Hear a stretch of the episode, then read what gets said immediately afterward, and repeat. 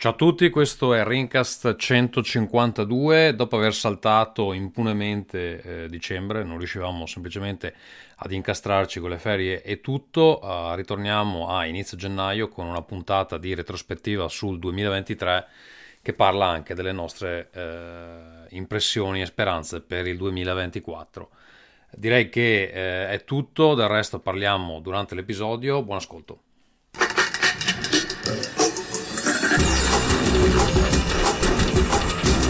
Rincast presenta Nerdcore.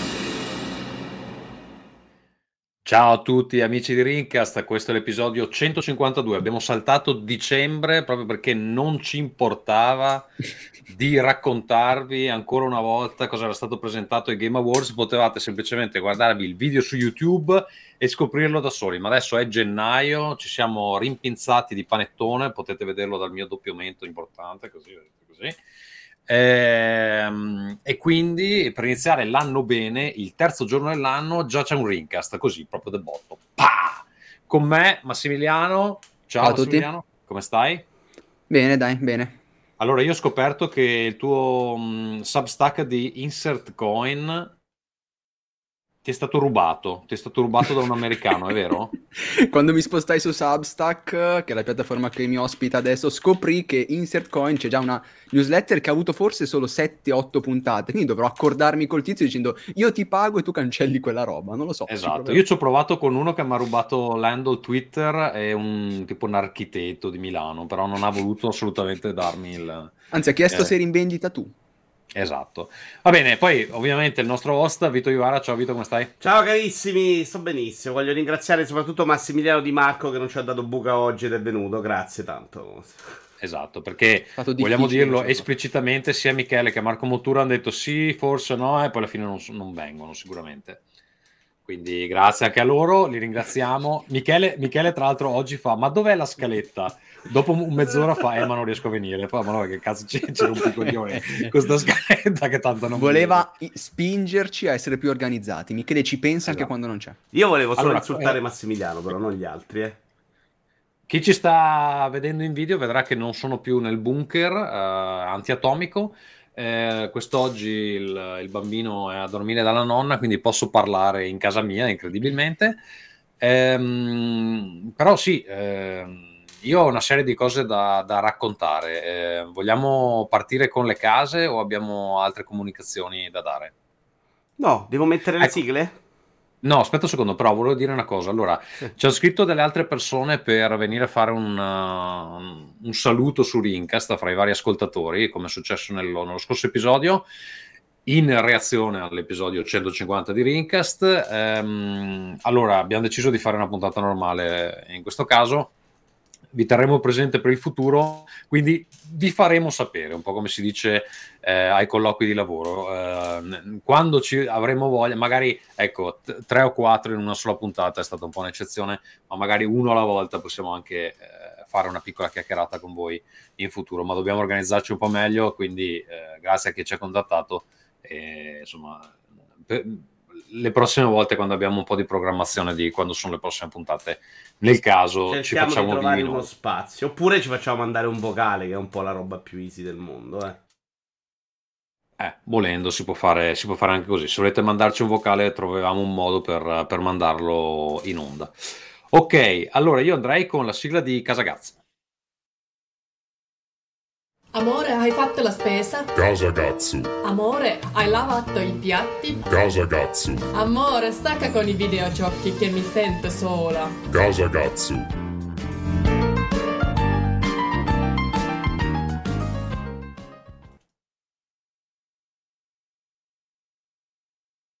Ok, ero mutato. Allora, ehm, io ho un po' di cose da raccontare. Allora, la prima è eh, la settimana che... Eh, diciamo, ne- nella quale mi trovo in questo momento a Helsinki perché oggi faceva meno 18, domani farà meno 19, venerdì di nuovo meno 18, sabato meno 19, poi domenica un po' più freddino, meno 21. Quindi ehm, è un momento molto bello sto dicendo, dicevo agli altri che sto sperimentando Frostpunk nella vita reale dove per muoversi da, da un'area dove si può sopravvivere all'altra bisogna fare un po' come Samus in Metroid Prime 2 che doveva entrare, non mi ricordo esattamente, c'erano delle zone d'ombra, delle zone di luce, mi pare. Sì. E, eh, esatto, lei se, se stava fuori da, da, una certa zona più di un certo periodo la, la inchiappettavano. Praticamente è così. Quindi bisogna praticamente chiudersi dentro un, un, edificio riscaldato, poi aprire la porta, correre velocissimi verso, verso quello successivo e se riesci a tenerlo entro i 5 minuti puoi anche sopravvivere, altrimenti a un certo punto muori. Una domanda sociale, mm. seria non vuole fare dell'ironia. I barboni, cioè, li, to- li, togliete con la pala quando finisce l'inverno? O cioè, hanno, siccome si sa, ci sono delle strutture in cui li ospitano e si cerca di evitare di farli morire tutti sotto la neve? Perché a meno 20, Scusa, ovviamente, par- se dormi muori. Stiamo parlando dei senza tetto? Sì, barboni. Eh, no, scusa, non avevo capito. Ah, eh, allora, mh, mm, sai che non lo so effettivamente, eh, ci sono delle strutture dove possono andare a dormire, degli shelter, non so come si chiama in italiano. Um, però adesso se tu mi dici ci stanno tutti, eh, non te lo so dire. Eh, so che ci sono anche delle, dei posti dove c'è, c'è, tipo la mensa dei poveri, penso ci sia anche in Italia. Certo. però se ti devi fare la, la fila fuori adesso è impegnativo. Eh, quindi sì, non è un bel momento per ubriacarsi e cadere nella neve, ecco, diciamo, diciamo così, perché secondo me nel giro di mezz'ora qui schiatti, eh, se non, non, so, non c'è qualcuno che ti, ti soccorre. Ehm, niente, si presentano delle, delle difficoltà pratiche abbastanza consistenti, nel senso che per andare fuori ti devi mettere sette strati di roba, puoi tenere esposta il, il, minor, il minor centimetraggio di, di pelle possibile e Vabbè, però ci devi si... raccontare la cosa che ci interessa di più, insomma. Tu oggi invece dovevi uscire per andare a... A fare una sessione di aromoterapia. Ve, ve, ve lo racconto. Però ecco, una cosa che voglio dire molto importante per noi nerd è che a queste temperature tutti i device... Eh, praticamente hanno la durata bat- della batteria di, di, 10 minuti. Chi ha l'auto elettrica sta godendo tantissimo. Sì, quelli con l'auto elettrica hanno m- meno della metà del, del range solito per, Infatti, quello lì è un po' un problema. Io Perché non so le batterie al freddo funzionano meno. Come funziona?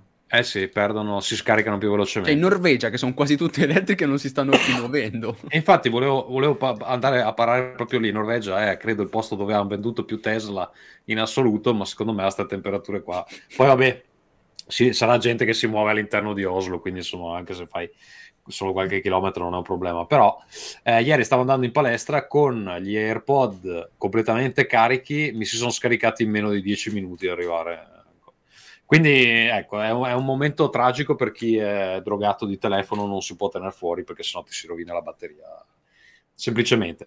Ok, detto questo, allora io oggi... Eh, sì, non sono andato a, mm, in ufficio, giustamente, ho detto che lavoro da casa, però sono uscito per andare a fare l'aromoterapia che mm, mi è stato regalato da mia suocera, è un, un massaggio eh, performato da un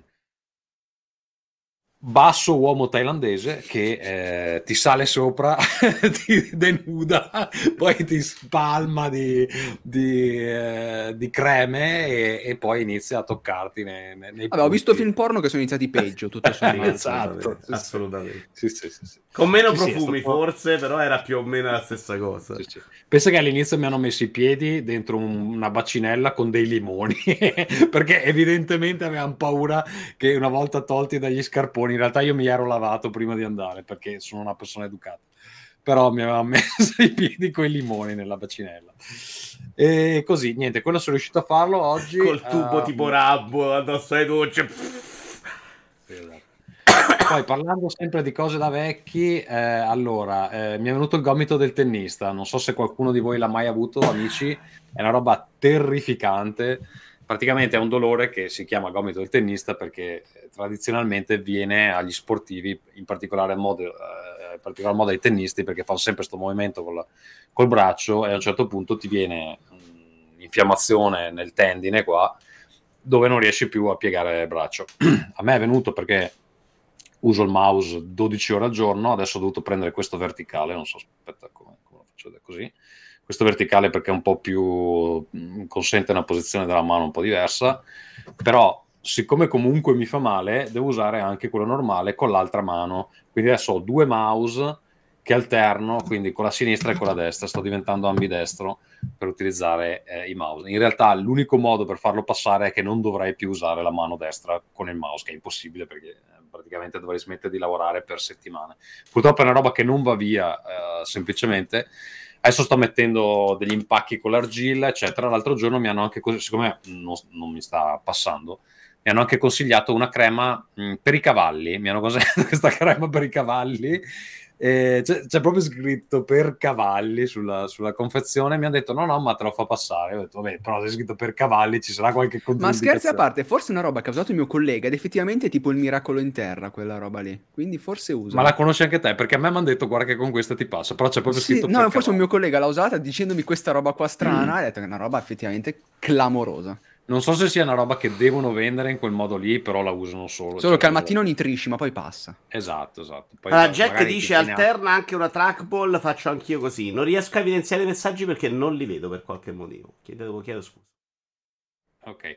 Eh, allora sì, eh, un po' uso anche il touchpad, però il problema è sempre il movimento di sta mano. Cioè, dovrei fare tutto con la mano sinistra, però non è facile. Ma la trackball, perché... attenzione, non il touchpad. Presenti i mouse col pallone. Pal... Sì, ho capito, però vabbè, quanti mouse mi tengo? Tre mouse, cioè è impossibile, insomma, non è che, che cosa posso fare. E ecco, purtroppo è una... Allora, il dolore in realtà mi è iniziato sulla spalla, c'è un problema alla spalla. Poi credo per compensare ho mosso male il braccio per un po' di tempo, adesso mi fa male qua e mi sta scendendo mi sta, adesso mi sta iniziando a far male qua, quindi mi sta facendo male tutta questa parte qua. Solo che quando fa male ti fa talmente male che non riesci a dormire, cioè è proprio fastidiosa. E per farlo andare via ci vogliono mesi, mi hanno detto, e a volte ti devono anche operare, quindi adesso è da capire un attimo cosa fare. Ma... Eh, ecco, la soluzione per capire esattamente cosa fare sarebbe fare la, la risonanza, risonanza magnetica, ma qui praticamente per farla devi andare lì con tipo tre fori di pistola le, tenendoti le budella dentro se no non te la danno e soprattutto quindi... non funziona per il freddo quindi bisogna aspettare l'estate no. per fare rimani incastrato lì esatto va bene ehm...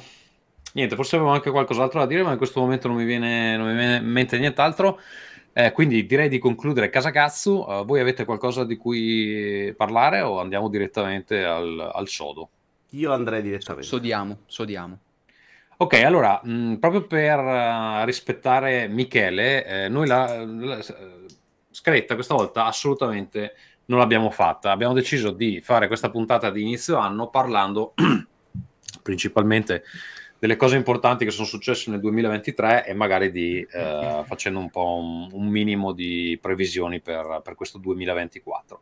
Qua darei la parola a Massimiliano che ha fatto un bel articolo per uh, Insert Coin eh, dove eh, ha raccolto quelle che per lui sono state le otto notizie che hanno segnato il 2023. Poi i nostri ascoltatori ci diranno se, se condividono o meno. Uh, Come vogliamo organizzarla? Sparo una alla volta e commentiamo o le dico tutte e otto e poi commentiamo? No, una alla volta e commentiamo. Benissimo, sì, allora io appunto ho identificato quelli che secondo me sono cose che tra qualche anno guarderemo indietro e nel 2023 questa roba è stata importante. La prima che io ho segnato, al di là di del modo in cui è stata chiamata, del come è stata riportata anche sui siti di informazione, per me una delle notizie, anzi la notizia è stata l'acquisizione di Activision Blizzard da parte di Microsoft che finalmente a ottobre è stata fatta. Cioè, secondo me quella è una roba che non solo ha segnato il 2023, segnerà il 2024 e segnerà Xbox per qualche anno, perché 70 miliardi devono essere fatti fruttare e se viceversa non saranno fatti fruttare sarà una roba bella importante. Beh, sicuramente è una notizia per l'industria, poi che andrà bene per Microsoft no, comunque avrà delle conseguenze. Nel mio Hai futuro, voglia. da qui a dieci anni, anche che va male, l'impatto sull'industria di un pubblico che si è abituato a non pagare più i giochi, secondo me ce l'avremo. Eh. Cioè, poi bisogna vedere in quanti, come, perché comunque se non vince, una grossa parte non si è abituata a non pagare più i giochi, no? Sì, vabbè, io... Sony non ha mm. seguito il modello pass, eccetera, eccetera. Però se sta roba comunque ce l'ha un impatto. Intanto sparisce Xbox. Io non penso che, ok, tra dieci anni decidono abbiamo fallito, rimane Xbox, ci proviamo in un altro modo. No, non esiste più Xbox, siamo tutti d'accordo. Beh, eh, io sono un po' curioso perché comunque nonostante tutti gli sforzi sono ancora terzi. Tra l'altro Marco eh, Motura eh, nella nostra chat interna per organizzare le puntate diceva che comunque ehm, cioè Microsoft eh, rispetto agli abbonamenti che si aspettava eh, gli manca almeno uno zero nel totale. Adesso poi l'avevo, l'avevo, consultato per chiedergli esattamente di che numeri si stava parlando perché non, non, non, non li so. Non abbiamo dati precisi e non, secondo me non è mai uno zero. Cioè adesso in questo momento dovrebbero essere intorno a 45 milioni.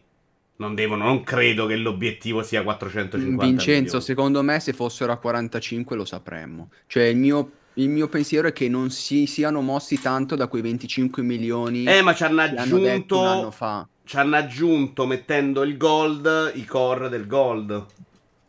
Vero, sicuramente. Quindi quelli vanno a sommarsi. Non, forse non sono 40, sono 35, cioè chiaramente quella roba. Io non credo che però l'obiettivo sia 300 milioni. Io credo che 100 milioni sia un obiettivo credibile, forse anche molto alto, che è quello in cui vendi le console. Ma quando facciamo i conti, e Microsoft li può fare meglio di noi, va considerato anche quello che, che comporta essere la piattaforma di riferimento. Se Microsoft riesce a spostare utenza, non è i soldi del pass, ma sono tutti quelli che prende dal 30% delle vendite e tutto il resto, che secondo me farà la differenza. C'è da dire che Io non so si è spostata, Starfield ha fallito secondo me a muovere folle, però adesso c'è la mossa COD. E vediamo. Ma la gente secondo me si compra code e non si abbona a Game Pass. Secondo me non sarà code tanto a spostare Game Pass. Eh, non lo so perché prenderlo allora. Secondo me sapere che puoi avere quei stessi soldi, code e altre 200.000 cose può me, spostare. Posso dire una roba? Che lo sviluppatore, l'Arian, lo sviluppatore di Baldur's Gate 3 si è affrettato a... Eh, diciamo specificare che Baldur's Gate 3 non arriverà mai sul Game Pass perché secondo me l'aria che tira la vedono anche loro. Cioè che la gente su Xbox ha detto vabbè Baldur's Gate certo. è fuori, è fuori su, su, Xbox arriverà su Game Pass. E loro hanno detto no col cazzo. E, e secondo me cioè, adesso sempre più sviluppatori dovranno fare questa cosa qua che dovranno specificare guardate che noi su questa cosa qua sul pass non la mettiamo perché sennò la gente aspetta perché eh, c'è veramente troppa offerta quindi tanto vale mh, attendere un attimo. Per esempio, Baldur's Gate 3 a me interessa giocarci, non ho tempo, ho mille cose imp- impiantate, non lo compro subito, aspetto che scenda di prezzo almeno. Adesso ho visto che è già in, sconto del 10%, che vabbè, per un gioco di tale successo, io non penso che arriverà al 50% molto facilmente, però eh, a un 20-25 po- posso, posso, tranquillamente attendere. Se poi ho anche il sospetto che arrivi sul Game Pass, no, non ci penso proprio, insomma. Uh, e quindi per me, me adesso Pass può arrivare tutto anche Baldur's Gate 3 nel tempo, negli anni, bisogna vedere quali sono i tempi. È chiaro che se sei di successo non ci vai, ma ci sarebbe andato facilmente se Microsoft avesse quantomeno intercettato questo successo. L'avrebbe presa pochissimo e sarebbe, ce l'avremmo avuto nel Game Pass, che non l'hanno previsto e non c'è andato.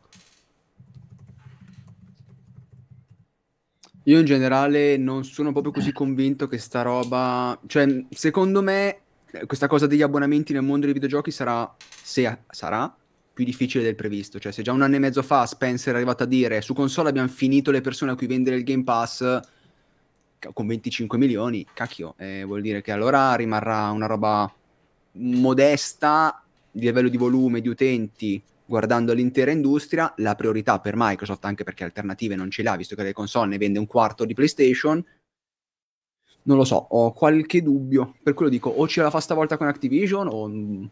Non ti dico che fallisce Xbox, cioè non fallisce mai, perché se si spende 70 miliardi hanno un piano da qua a 20 anni, perché non puoi spendere... Sì, anche sì, se sei sì, Microsoft... il piano è a lungo, 20 forse no, ma 10 sicuramente, sono d'accordo. Ma se falliscono con questo smettono, non credo che tenteranno altre vie sul successo del pass vediamo, ci sono tante variabili, perché è chiaro che in questo momento c'è Sony che ti fa resistenza, Nintendo che va sulla sua strada e Microsoft che non ha pubblicizzato particolarmente. Nel momento in cui no. puoi andare a dire "Oh, guarda che sta roba finisce ecco. nel pass, riesci a spostare le community", Questa cosa qua è curiosa perché io gli advertisement PlayStation li vedo ovunque, quelli Microsoft no. Cioè, su internet sì, però alla fermata del bus, al cinema, in tv, su YouTube, io effettivamente sti ads di Microsoft non li vedo. Non, non capisco esattamente perché non li facciano, se, se non pensano che sia eh, un buon modo per spendere soldi o, o- o probabilmente. Tommaso aspettavano questa conferma dell'antitrust per fare un altro tipo di campagna, cioè che sposta tutto, Sì, no, no? è giusto. Ho investito quello, adesso- adesso, adesso- investo quello. Al adesso Super Bowl io me l'aspettavo quest'anno. Il trailerone esce Starfield, gioco che era quantomeno più chiacchierato. Ok, questo ce l'avete. Il il Game Pass, il, il giocatore comune non sa neanche che cos'è. Prima di dire Certo, è, gli fa schifo. è curioso me- che adesso hanno Call of Duty ed esce l'episodio peggiore di Call of Duty da anni a questa parte. Quindi No, rischiano quello- di quello- avere in mano una roba, è un po' secondo me vale l'effetto Microsoft. Cioè, secondo me qualche investimento lo devono fare anche da quel punto di vista. Non è possibile che Ratchet Clank passi come il capolavoro della vita e Starfield come la più grossa merda del mondo, perché non è vero in nessuno dei due casi. È chiaro che a livello, almeno io c'ho- noi abbiamo però la bolla italiana, no? Che è molto sonara, di percezione. Vediamo se riescono anche a guadagnarsi un po' di quello, di fetta, di critica, di, di impatto, perché sai, chiacchierare in un modo diverso Starfield magari ti aiuta un pochettino. Sinceramente, se io devo scegliere tra uno Starfield e uno War Legacy, uno è un bel gioco con mille problemi, uno è una merda. E invece uno passa come il capolavoro della vita anche dal punto di vista della critica. Vediamo, non è facile. Non è facile, è chiaro che, che- che il- la mossa Activision va anche in vista del mobile, dove sono i soldi veri, dove sono i giocatori veri, però c'hai una potenza di fuoco adesso, di chiacchiericcio, che se investi sulla pubblicità, fai, riesci a far uscire un po' di giochi, più c'è quello mobile, eh, ce la porti la gente, eh, cioè se esce un mese Forza Motorsport, un mese Forza Horizon, un mese Indiana Jones, un mese... eh, cominci a spostare parte delle community, una volta che sei spostata la community, COD gratis, perché così viene percepito nel pass, è un'idea. Oggi non lo è perché nessuno si sposta di community per andare a giocare COD nel pass. Vediamo. Passiamo alla seconda, passiamo alla seconda Sì, dai. notizia. Mm. Vai. Vabbè, eh, c'era poco da decidere. La seconda notizia, però, vi ragioni sono state le, le 9.000 persone che hanno perso il lavoro, soprattutto il fatto che praticamente... Aspetta, scusa, ci grandi- qualche bel commento della chat, vogliamo leggerlo? Sì. Vai. Sei sicuro Vai. di non riuscire a metterli sullo schermo? Eh, non ce li ho proprio nella chat qua di StreamYard, non so perché, perché sono loggato, boh. Eh, eh, si è smarmellato qualche Ah. collegamento, secondo me. Sì, forse devi riattivarlo. Mm. Eh, le parole di Spencer negli ultimi due anni, dice Albi, prendetele con le pinze, hanno dovuto fare di tutto per apparire deboli con un business con poche prospettive di crescita per convincere i regolatori a mollare il colpo. Le loro ambizioni sono ancora lì. Perceptor invece fa una roba simpatica. Mi ha un po' aperto gli occhi l'articolo di Tommaso sugli sconti. Dov'è scritto questo articolo? Allora, eh, io penso si riferisca perché ho un, un blog anch'io su Substack, perché ho deciso di fare concorrenza a Massimiliano, dove parlo della mia esperienza di mini imprenditore Ah, ok. per, il settore, per il settore tabletop. Però l'ultimo articolo che ho fatto parla di come combattere, cioè che combattere il Black Friday è una battaglia persa, sta cosa agli sconti è una battaglia persa. E ho fatto un articolo sul perché comunque, cioè quali problemi creano dal punto di vista dei venditori, quali dinamiche mettono in, in circolo, eccetera. E sono eh, molto equiparabili a quelle dei videogiochi. Infatti, alcune cose che ho imparato dal mercato dei videogiochi, io sto cercando di applicarle ai giochi che produciamo noi, che sono giochi tabletop. Eh, infatti, parlo della politica di sconti di Nintendo, che fondamentalmente non esiste, e invece di contrappasso di quella Ubisoft che è al contrario. Cioè, tu sai che Nintendo non scende mai e Ubisoft, se aspetti un mese, ce l- prende il gioco aspetti, io sono 40%. d'accordo che sia deleterio la politica degli sconti per il mercato. Non era qualcosa su cui mi ero fermato a riflettere dal punto di vista di chi vende. Questo nuovo paradigma del Game Pass potrebbe veramente dare il colpo di grazia a prodotti di secondo piano sul mercato. Nel senso, credo sia. Esce Final Fantasy, comunque te lo compri perché c'è hype che si è creato per la comunicazione, per tutto quello che gira intorno. Quello che aspetta è quello che dici, vabbè, me lo gioco dopo. Un Robocop, per esempio. Se vogliamo, alla fine è la versione videoludica di ciò che è successo alla musica. Cioè il Fedez di turno tanto fa 16 miliardi su Spotify, gli altri si pigliano quello che rimane. Beh, e però io non penso Spotify- neanche che cioè, Robocop lo mette in conto che non può avere l'effetto hype di Final Fantasy, no? No, no, il punto è però nel momento in cui hai sposato il modello pass e c'hai tanti giochi dentro, i soldi non li fai uscire più, Tommaso. Cioè, se non sei come me, rincoglionito che gioca tutto e c'hai tempo per giocare tutto, non ce l'hai il tempo.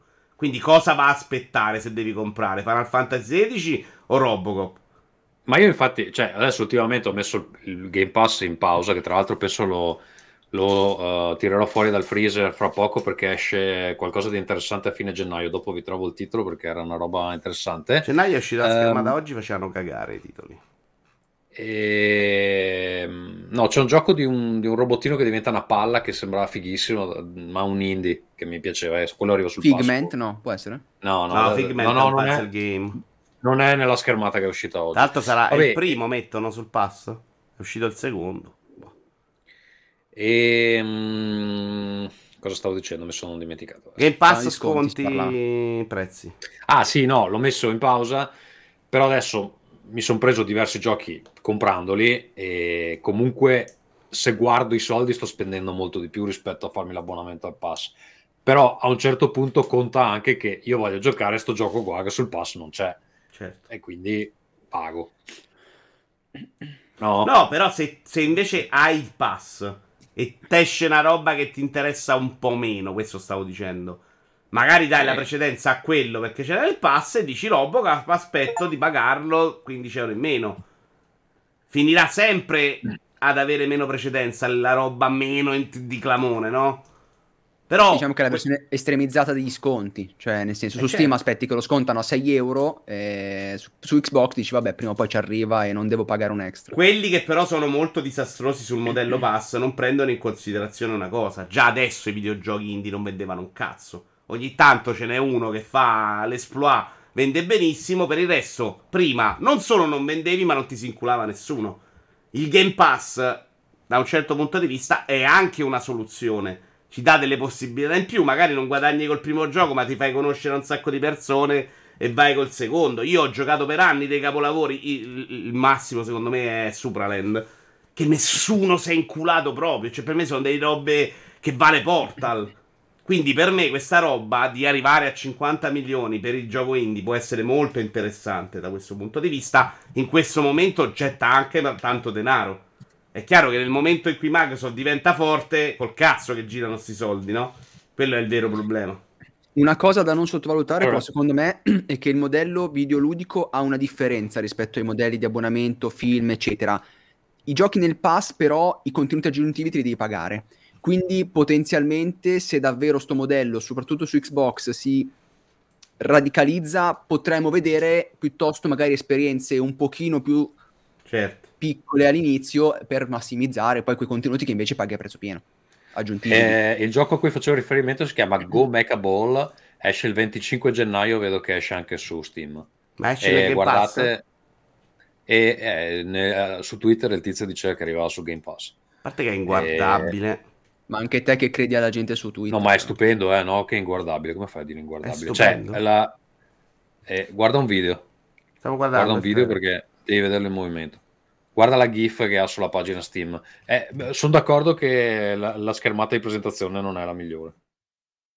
No, stiamo vedendo il trailer. Molto colorato. Sì, non è mai una roba che mi viene voglia di giocare, però magari io sono incoglionito. Però effettivamente il trailer è più bello, dai. Ah, qua il boss mi piace, sì, hai ragione, bravo. Adesso mi è venuta Vabbè. voglia, vaffanculo. Hai venduto una copia, chiedi una copia. No, è nel pass, fantastico. Il pass 2026 ce l'ho fino adesso. Io non, so, non, sono riuscito a rifare la gabola. Io sì, col conto, in tempo in tempo. Senti, vai con la seconda notizia. Comunque il pass eh, dicevo, è una roba i... che stiamo chiacchierando da anni, vai i licenziamenti, dicevo, c'è cioè 9.000 ah. persone che hanno perso il lavoro, ma soprattutto è che nessun grande editore si è limitato. Mm, Epic ne ha licenziati 900, Embracer 900, ByteDance qualcosa come 1000, um, ehm, Electronic Arts siamo anche su 600, insomma... La roba peggiore perché... di fare Embracer, perché Embracer non sta solo licenziando, sta distruggendo tutto quello che aveva comprato a cazzo di cane e sta sì, lasciando sì, la sì. polvere. Ha chiuso tre studi, Volition, Campfire Cabal e il terzo in questo momento mi sfugge. E fortunatamente gli studi italiani non sembrano essere coinvolti, loro hanno Destiny Beat, Milestone e 3 for Big Things. E... Milestone non so come è andato Twitch 2, non mi aspetto bene però, eh. Secondo me hanno preso so. una bella botta sui denti, sono usciti male, e... Secondo me il punto soprattutto, al di là del fatto che... Eh, allora, com'è che ci si spiega anche questa cosa dei licenziamenti, visto che ho parlato con alcuni analisti? Il punto è che ovviamente nel momento in cui anche i giochi diventano sempre più grandi, sempre più persone ci lavorano, nel momento in cui qualcosa non funziona, se ci lavorano 500 persone magari ne tagli 100. Quindi nel diventare più grande è sempre un saliscendi ancora più rigido. Certo. La cosa che mi preoccupa è che è la eco di tutta questa situazione, cioè diventerà più fragile lavorare nei videogiochi, più difficile trovare un altro lavoro e perderemo tantissimi talenti, perché diranno Sai vaffanculo vado a fare il bancario. Sì, allora non solo quello, secondo me inizia a esserci anche un problema di entry point perché molti lavori entry level, eh, soprattutto io penso in particolare nell'ambito degli artisti, eh, soprattutto concept artist, eccetera, quei lavori lì eh, sono rimpiazzabili da mid journey in questo momento. Eh, e quindi hai anche un problema che se tu devi iniziare da qualche parte ti vengono anche a mancare proprio dei punti di ingresso che, che prima c'erano. Eh, poi per alcune posizioni serve sempre una persona, però per alcune secondo me no. Eh, anche per la musica, ad esempio, potrebbe essere un problema. Com'è? Tu fai quel discorso là di mancanza di lavoro, io ne faccio un altro invece, che quello che, che mi sono fatto l'idea io, è che a questa roba ciclica, s- storica dei videogiochi, no? Eh, ci sono delle fasi in cui assumi perché hai bisogno di più gente e quella che, in cui li sposti su altro, ci sia in questo momento meno finanziamento su prodotti e quindi le aziende lavorano su meno progetti in parallelo. Anche per il mercato che è veramente poco chiaro. Ci stanno momenti in cui tutti stavano lì a lavorare sul Battle Royale. Oggi su che ti metti a lavorare? Non lo sai. Il gas sta fallendo, non escono più nemmeno il Battle Royale. Non, credo che Fortnite si stia un po' parando il culo facendo altro. Quindi banalmente la, la VR sta andando a puttane. Probabilmente in questo momento manca proprio anche la- la- l'idea nuova per vendere ai finanziatori nuovi progetti e quindi si lavora magari a un progetto per volta e questo ti costringe ad andare di più sul ciclo licenziamenti e assunzioni. Eh, sì, no, è- adesso per rispondere nel chat, eh, il punto è che in Brescia a un certo punto è saltato un accordo da 2-3 miliardi, mai ufficialmente, però sembra che fosse con un soggetto saudita, che all'ultimo si è ritirato. Il problema è che, facendo riferimento a quanto ha detto Albi, cacchio, se la tua strategia è se mi salta sto accordo, devo licenziare e chiudere a destra manca, vuol dire che ti stavi reggendo sui soldi degli altri e avevi una struttura inesistente. Eh, ma io, scusa, eh, ti faccio un esempio, Massimiliano. Adesso, vabbè, Embracer non era una startup, però il mio primo lavoro, anzi, il mio secondo lavoro qua in, eh, in Finlandia è saltato perché avevamo un contratto in ballo che hanno tirato avanti per un anno, pareva fatta. C'erano anche dentro investitori importanti, ma gente grossa tipo Sequoia, che è in metà delle startup di, di Silicon Valley. Comunque è saltato sto accordo dopo un anno, eh, tutti a casa, perché quello, cioè, Eh, era quello... dicevi era una startup, cioè Embrace era Sì. 18.000 dipendenti, cioè letteralmente loro dicevano Eh, ho capito, ma "Noi continuiamo a 18.000 evolvere". dipendenti vuol dire che devi pagare 18.000 stipendi, cioè... No, no, ma assolutamente, però se la tua strategia era un continuiamo a fare entrare soldi nella speranza che entrano soldi, così possiamo finanziare altri soldi, e giustamente dopo Sì, due è anni un po' lo schema speso- Ponzi, stai dicendo tu. Eh, cacchio, sì, Abbastanza. cioè, mh, dopo 9-10 miliardi spesi a comprare Gearbox, Dark Horse, i diritti del Signore degli Anelli, Asmodi, la qualunque, aver buttato, aver, cioè ha rovinato Free Radical, che erano ritornati per fare di nuovo Time Splitters, chiusi di nuovo poveracci dopo 15 Io, anni. io devo dire che secondo me Time Splitter non avevano alc- alcuna speranza. Cioè, Volition morta, vabbè, poi Sense Row non era certo la serie della vita, però mh, comunque vai a chiudere uno studio. Campfire Cabal ha fatto un gioco e insomma, secondo me quel modello lì che sembrava in realtà, guarda che senso- nasce come vera alternativa a GTA, eh. messi con un po' di intelligenza dietro. Nel momento in cui arrivano loro col primo Saints Row non sono lontanissimi da GTA. A me il Anzi. terzo piacque tanto. Il primo. No, a me dico il terzo di Sense Row, Ah, giocai no. quello, piacque molto perché Poi era una roba scanzonata, senza giochiamo senso. solo sulla pazzia, mentre GTA aveva Sì. fatto il salto con GTA 4, no? Sì, sì, sì. Secondo me il momento in cui erano pari erano San Andreas, Saints Row che mette il GPS, mette delle missioni varie. Là, ok, c'è una visione, secondo me quella serie la salvi, cioè la diven- poi diventa una roba che secondo me è troppo di nicchia, troppo pazza. Comunque sì, sono E d'accordo con Massimiliano, dice la strategia Embracer acquisiamo, acquisiamo, acquisiamo è distruttiva, eh. Vabbè, abbiamo anche un po' anticipato la terza notizia, che per me era appunto il fatto che Embracer, dopo che nel 2021 abbiamo parlato, questo gruppo svedese si sta comprando la Madonna, 2022 si è comprato anche Cristo, nel 2023 eh, eh, abbiamo un po' scoperto, tra virgolette, che si reggeva un po' sul, sul niente che hanno completamente smembrato la cosa. Poi purtroppo andrà avanti ancora per mesi perché devono togliere non so quanti milioni, se non miliardi di dollari di debito fino a marzo 2024, quindi qualcun altro perderà il lavoro. Gearbox forse è in vendita, quindi insomma c'è, c'è Loro hanno anche ancora... delle IP importanti tipo Tomb Raider, non mi ricordo male. Si sono presi comprati pure quelli, no? quelli Squaresoft. Thief, Deus Ex, Tomb Raider, Legacy of Kane. Sì, sì, sì. Io non ho mai capito bene lo- la loro acquisizione di Asmodee, perché forse pensavano facciamo la strategia transmediale, facciamo eh, i giochi sì. da tavolo. Ah, loro hanno anche i giochi da tavolo, anche Asmodee? Sì, sì, sì, sì. Pagata 3-4 miliardi peraltro, quindi insomma anche lì sono soldi. Loro volevano fare quella roba, ma allora, secondo me all'inizio, prima che si rivelassero dei mentecatti, la roba del non facciamo i giochi da 20 miliardi, facciamo i giochi da 100 milioni, ne abbiamo 10-12 all'anno, ci fanno loro. Poi magari di quella roba lì, tipo Tomb Raider, ci puoi fare il film, magari facciamo il gioco da tavolo di Dead Island, sparo a caso. Aveva senso. Il problema è che a livello finanziario quella roba lì si è rivelata basata sul Troppo nulla. dipendenti.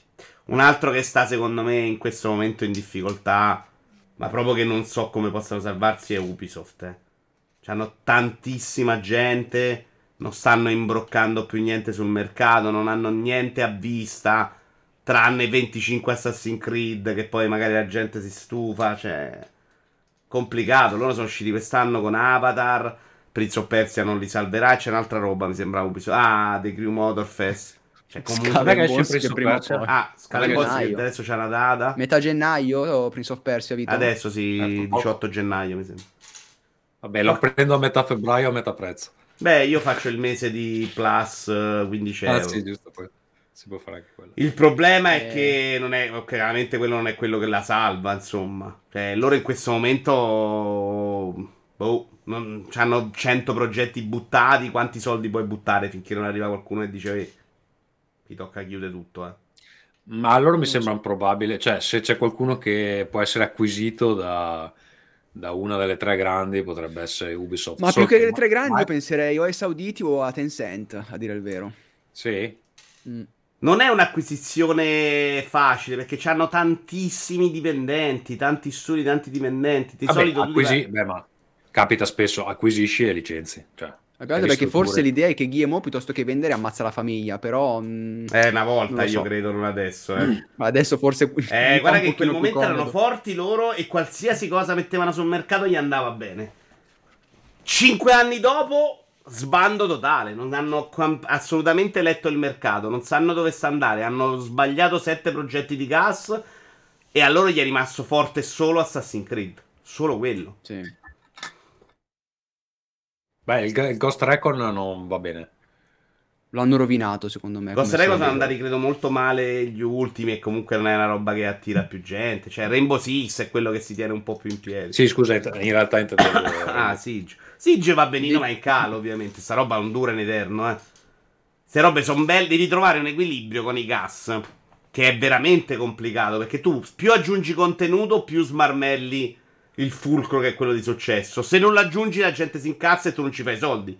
E ti costa uguale. Una volta che hai messo 1800 operatori in Rainbow Siege ed il gioco diventa una roba che è molto meno la roba figa dell'inizio in cui tu sai chi può arrivare, cosa può fare, perché ne arrivano mille, che cazzo ne sai? Il e prossimo passo è il crossover con Superman e Batman, più o meno, cioè alla sì, forza. Sì, ma poi fanno troppe cose, no? Alla fine alcune si ripetono e tu non ci vendi, quindi secondo me anche quello è... Non è facile fare quella, anzi, troppo bene gli è andato su un progetto che all'inizio era così così, eh. Scala and Bones, sinceramente, non ci, fa, non ci scommetterei un centesimo. Avatar credo sia una bella botta per loro, eh. Non sono riusciti è andato male. a chiacchierarlo. È uscito un anno dopo il film. Ah, tra l'altro, io non mi pare di aver capito che non è neanche un brutto gioco alla fine. No, graficamente è anche abbastanza mostruoso, mh, secondo Digital Foundry, però me è arrivato proprio tardi.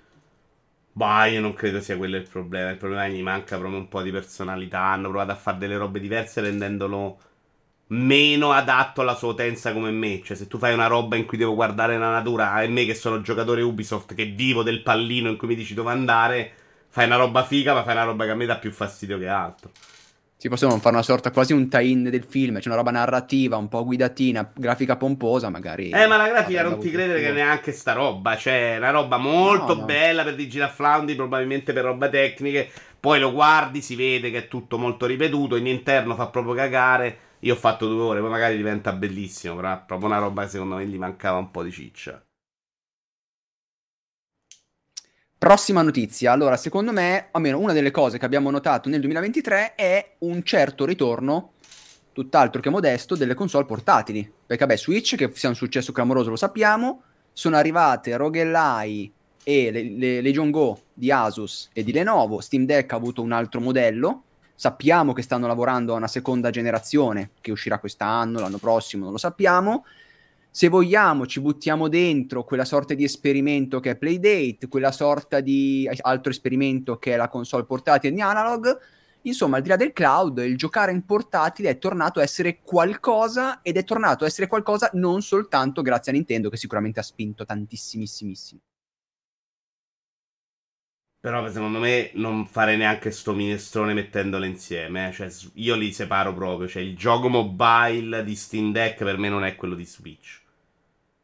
Probabilmente Steam Deck è, è più quello che, che, ti permette di fare Portal, quella di Sony, che non è elencato, mi pare, o mi sbaglio. Uh, sì, me, l'ho scordata. Non so per, perché non so se considerarla proprio console Non lo è, assolutamente. Però quel gioco lì, però. Per sì, tanti sì. Steam Deck viene usato in quel modo, cioè intercetta quello che fa, che è stato il successo di Switch, cioè dare alle famiglie l'alternativa alla televisione nello restare insieme che è quello che nessuno poteva prevedere di Switch, secondo me, che ci fosse questa grande utenza che voleva giocare mentre la moglie guardava Maria De Filippi o mentre il figlio guardava i cartoni.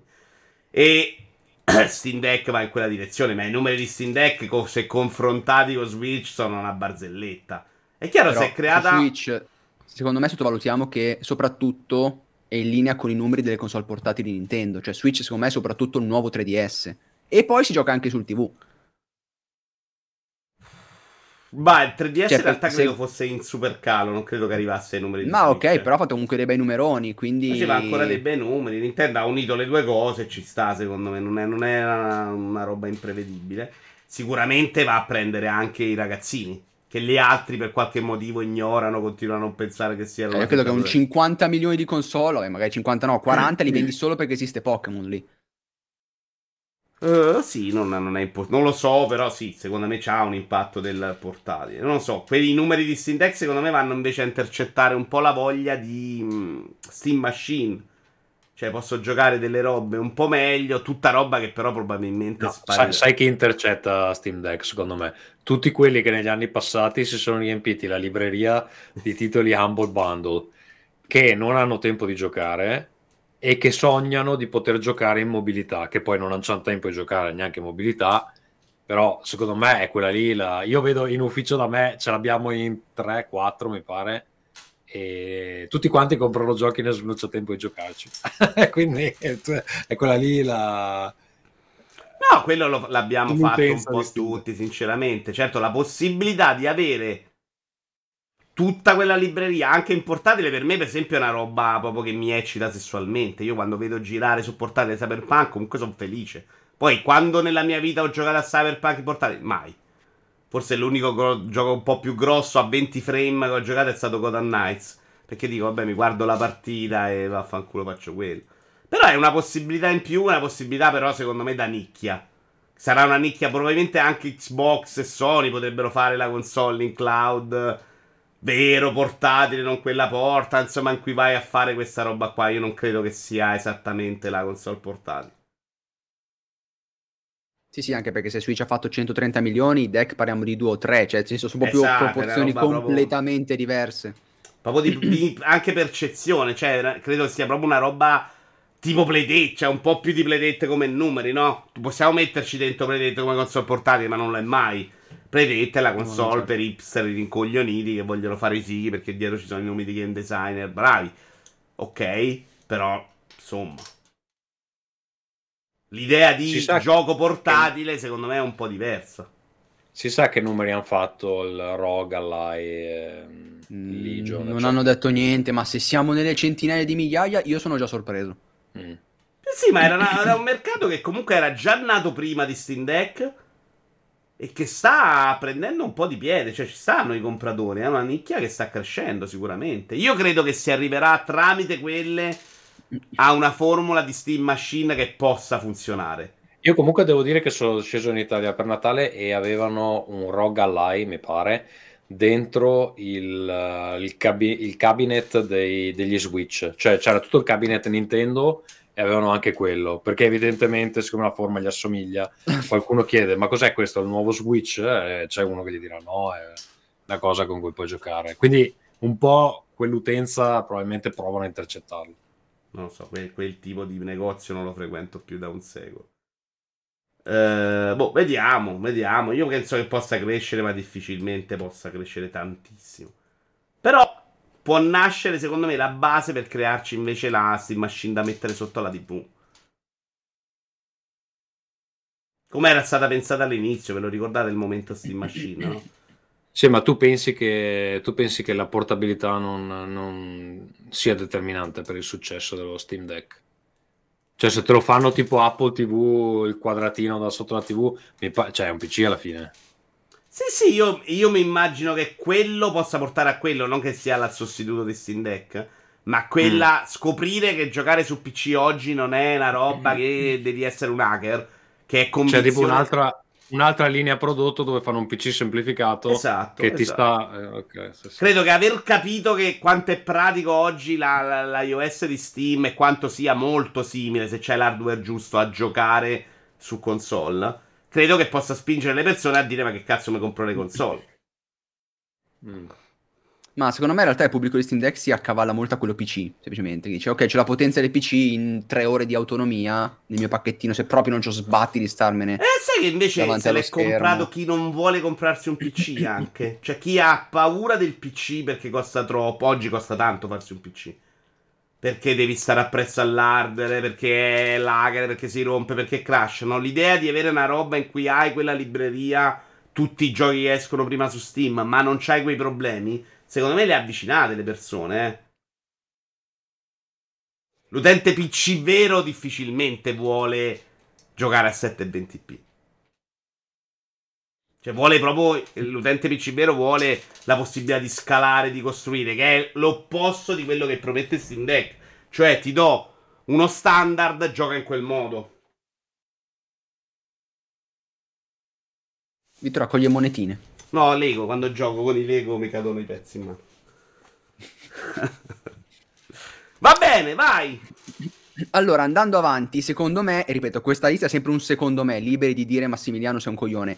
Diciamolo Un'altra cosa importante, ah, Sì, esatto, sì. no, come, Quella come presa base della puntata, secondo me ci sta anche bene. Poi... Esatto. Eh, una cosa che importante che è successa è che c'è stata l'ennesima trasformazione di Fortnite, soprattutto quella recente in cui fondamentalmente eh, Rocket Racing, Fortnite Festival e Lego Fortnite sono stati tre videogiochi all'interno di un videogioco che già da quando gli utenti possono creare le loro isole era cambiato ancora. Lo ha detto lo stesso Sweeney dicendo adesso Fortnite campa di queste cose, infatti cresce un po' meno di prima, licenziamo 900 persone. Ed è una cosa interessante perché è fondamentalmente il frutto di anni in cui appunto Epic si è comprata Harmonix, si è comprata Ps- Psyonix. Cioè stanno facendo Ro- Roblox praticamente, però Eh. con dei prodotti curati. Più o meno, anche perché tra le isole di Fortnite c'è parecchia ro- robaccia. Io, io devo dire la verità, Fortnite lo vedo solo quando vado a casa dei miei amici che hanno i figli di cioè, 10 anni, che me lo fanno vedere. Non è che ci gioco, eccetera. Tu li, li hai provato? L'hai provato ultimamente Fortnite? Eh, no, ci ho giocato qualche mese fa perché gioco poco online e quindi raramente. Io ho provato Ok, Marco. le esperienze nuove. Eh, ma cioè, si gioca praticamente i controlli sono identici a quelli del Fortnite normale o è una roba completamente No, no, sono, sono proprio dei giochi No, diversi? tu parli delle isole o parli dei nuovi giochi? No, tipo quella roba della Lego. No, no, nuovo gioco, Eh. nuovo gioco, non c'entra il cazzo. Gioco, ah, un gioco nuovo, ok. Anche Quindi- il motore quindi- grafico non mi sembra neanche identico. Quindi cioè, Fortnite è, una piatta- è diventata una piattaforma in pratica. In questo momento è piattaforma e secondo me chiaramente loro stanno capendo che sta roba può finire. Cioè, se pensiamo alla cosa di un Prime Video, cioè come se questi fossero i Prime Originals, sì, tra assolutamente. virgolette, e poi agli altri film di terze parti. Ma cos'è, Questi sono cos'è- i loro giochi. Cos'è che determina che un gioco è un gioco Fortnite? Che lo fai con gli tool di Fortnite? Al questi momento videogiochi che li fanno loro. proprio Epic, cioè al momento è tutta Cioè, Rocket loro. Racing l'ha fatto lo sviluppatore di Rocket League, Che che, è è di loro, Epic. Fortnite Festival ha fatto Harmonix, che è suo, e Lego Fortnite non so chi l'ha fatto, ma se lo saranno fatti in casa. Le isole, invece, che davvero con gli strumenti di Fortnite fai la qualunque, c'è chi ha imitato Only Up, c'è chi ci fa le corse, c'è chi si fa delle orde di zombie bassissimo valore. Sono strumenti della Real Engine prestati a Fortnite, eh, in cui puoi monetizzare in base al tempo che la gente trascorre lì.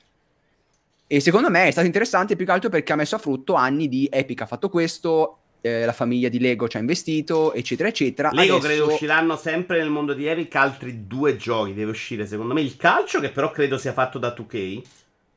Non si sa, non è confermato che sarà un gioco dentro Fortnite, ma il calcio eh, di 2K Lego probabilmente finisce là dentro.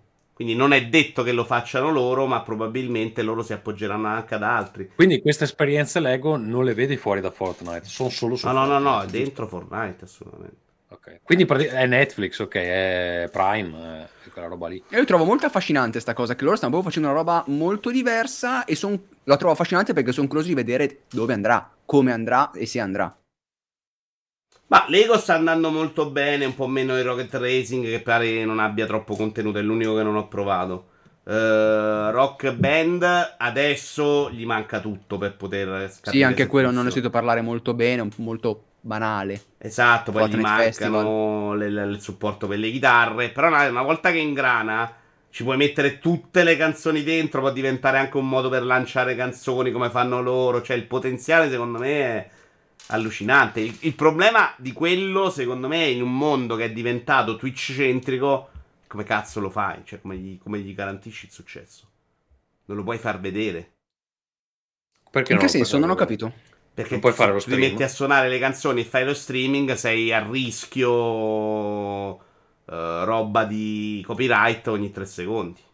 No, ma infatti me la ci vedo più come un Ariana Grande fa di nuovo il concerto di Fortnite e te nel frattempo stai suonando con lei la roba. C'è una sorta di l'integra- l'interazione che Twitch fai con la chat potenziata di 5 volte perché tu è come se stessi partecipando alla Eh, però adesso è Rock. Band dentro Fortnite, è un gioco a parte. Sì, adesso è Rock Band dei poveri, Quello peraltro. non lo puoi però streamare.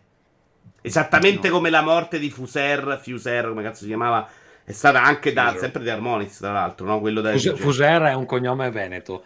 Fuser è probabilmente... Fuser? Fuser, esatto. Eh, tra l'altro è un giocatore della Lazio, Tommaso, che tu non lo sai, ma ha odiato perché è passato alla Roma. Eh, però quello là non ha- poteva, il successo viene ucciso, era un bellissimo gioco, ma non lo puoi far vedere. Cioè, non puoi, non puoi streamarlo. E oggi, se non fai vedere un gioco, non esiste. Parole forti.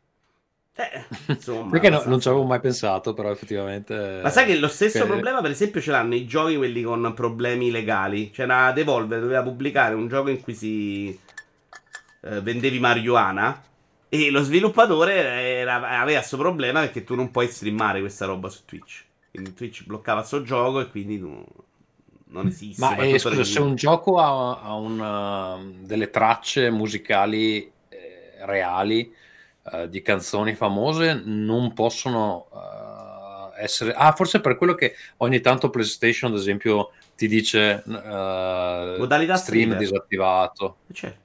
Però scusa, ma cavolo, ti fanno streamare GTA che investi i cristiani e ammazzi la gente. Quello non è legale, di sicuro. È là per- è questione sulla droga, non è una questione Tranne di forse in. Finlandia, lì puoi farlo. Vendita di droga, probabilmente Twitch ha delle regole che blocca. No, sarà il nel te- droga. termos- eh, sì, thermoservice, eh, probabilmente che non si possono promuovere. Esatto. Sulle canzoni gente- invece tu dovresti streamarlo e poi cancellare i VOD ogni volta. Capisci che uno che lo fa di mestiere si rompe il cazzo.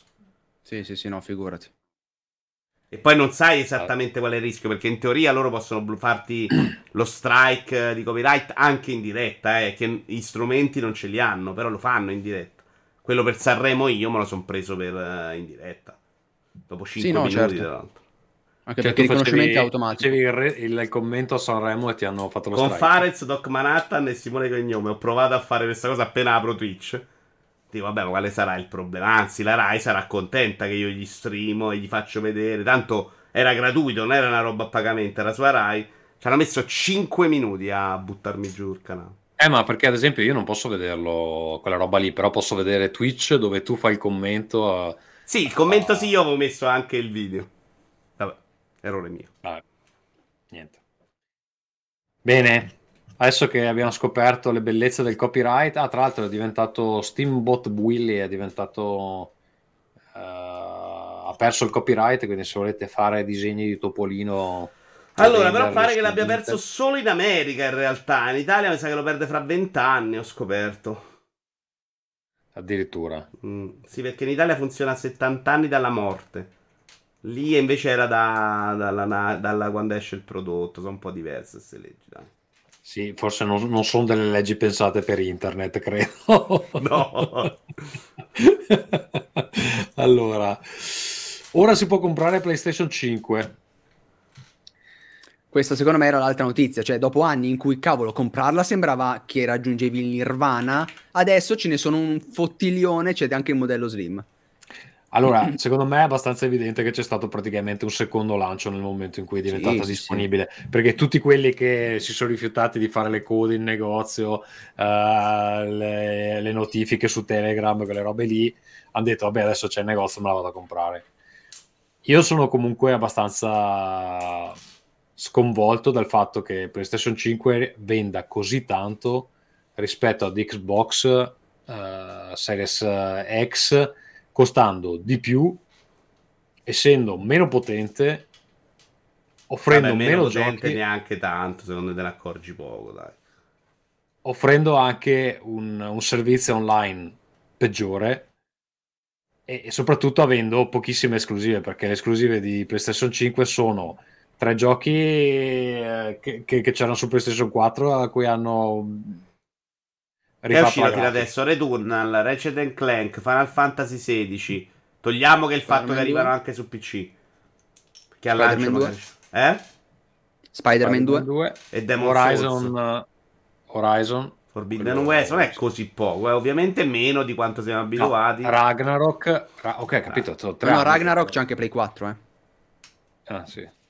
Beh, ma allora anche Horizon c'è anche Play 4. Non sì, è il DLC West. di Forbidden West che è solo PS5.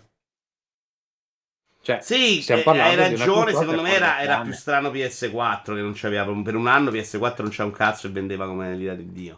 In questo momento hai la community più forte, il nome più importante, ci sta secondo me chi si vuole comprare una console e vuole giocare con quel livello va là, non esiste Xbox secondo me per loro.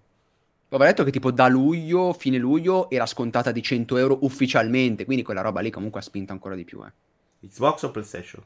PlayStation 5 ah. è stata scontata a 4,50 da luglio a tipo novembre perché dovevano svuotare i magazzini per la Slim. Io non so da te, Tommaso, ma qua non esiste proprio Xbox. Mi chiama un amico, mi dice che io devo comprare, mio figlio vuole PlayStation 5. Dico, guarda, è piccolo.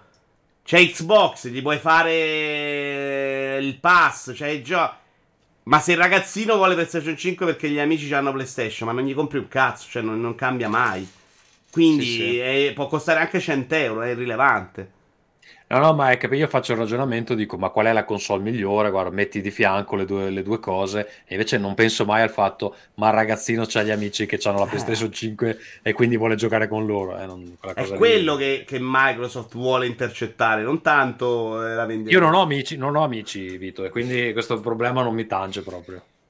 E quei pochi che avevi adesso sono fuori con meno 18 che cercano sì, di esatto, quello, erano vivi ma non ci sono più nella neve.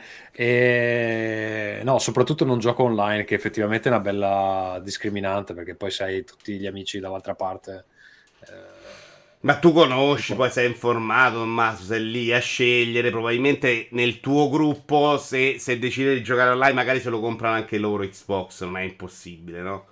Siete tutti. Beh, gente che ha più soldi, più soldi eh, che tempo. Esatto, funziona così in realtà. Quindi, cioè, per me è abbastanza comprensibile questa cosa. Nel momento in cui però cominci a spingere tanto, vediamo. Cioè, alla fine a livello di pubblicità Microsoft deve cominciare a buttare i soldi. Secondo me non esci mai da sto pantano. Eh.